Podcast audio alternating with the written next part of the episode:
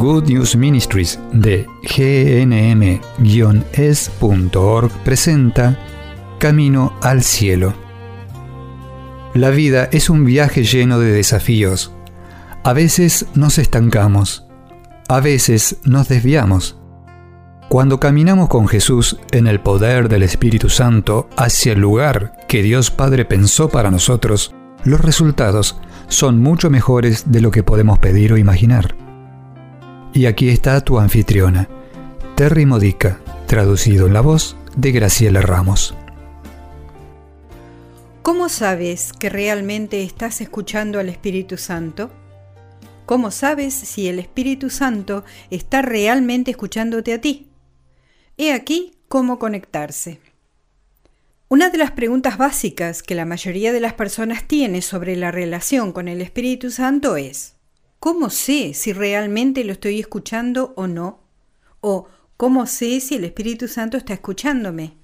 Lo cual lleva a ¿cómo sé si realmente estoy conectada con el Espíritu Santo? Bueno, la respuesta es que simplemente no lo intentamos. No tratamos de estar conectados, pero en realidad no es nuestro esfuerzo el que importa.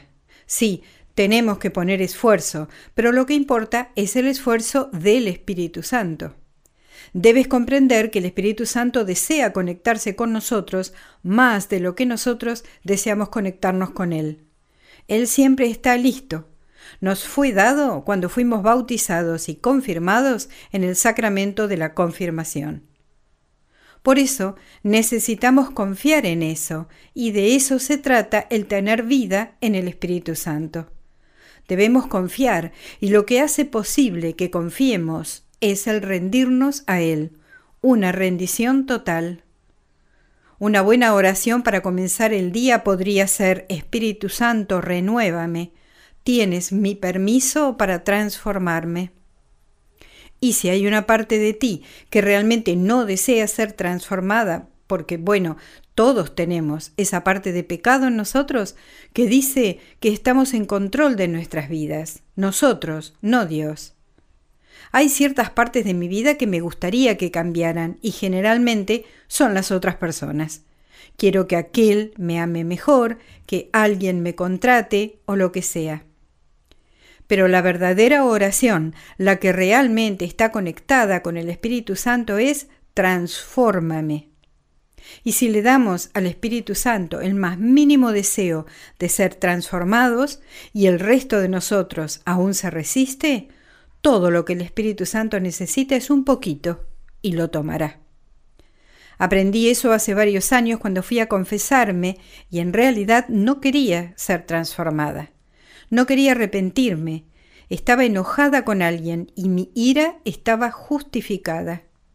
Si yo perdonaba tan rápidamente, esa persona continuaría su camino que estaba equivocado.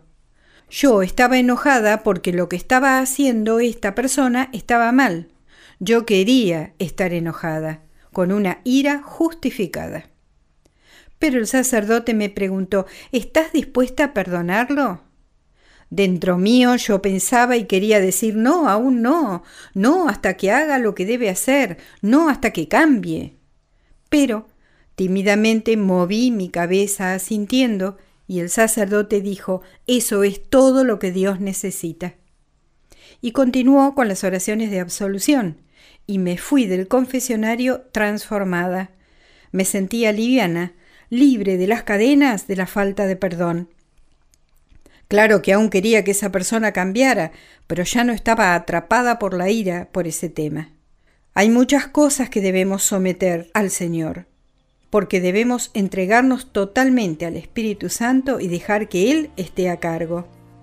Entrégale lo que puedas y Él lo tomará. Espíritu Santo, renuévame. Espíritu Santo, tienes mi permiso para transformarme. Ese es el comienzo de una oración de vida llena del poder del Espíritu Santo. Aquí tienes algunas preguntas para reflexionar. ¿Qué haces para conectarte con Dios? ¿Qué funciona mejor para ti en tu vida diaria o en ocasiones especiales cuando has sido más consciente del Espíritu Santo? Has escuchado a Terry Modica de Good News Ministries, traducido en la voz de Graciela Ramos.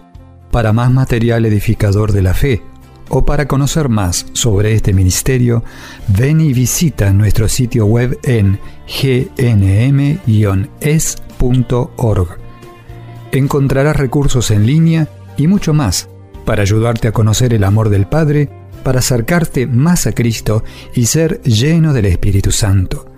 Visita hoy gnm-es.org.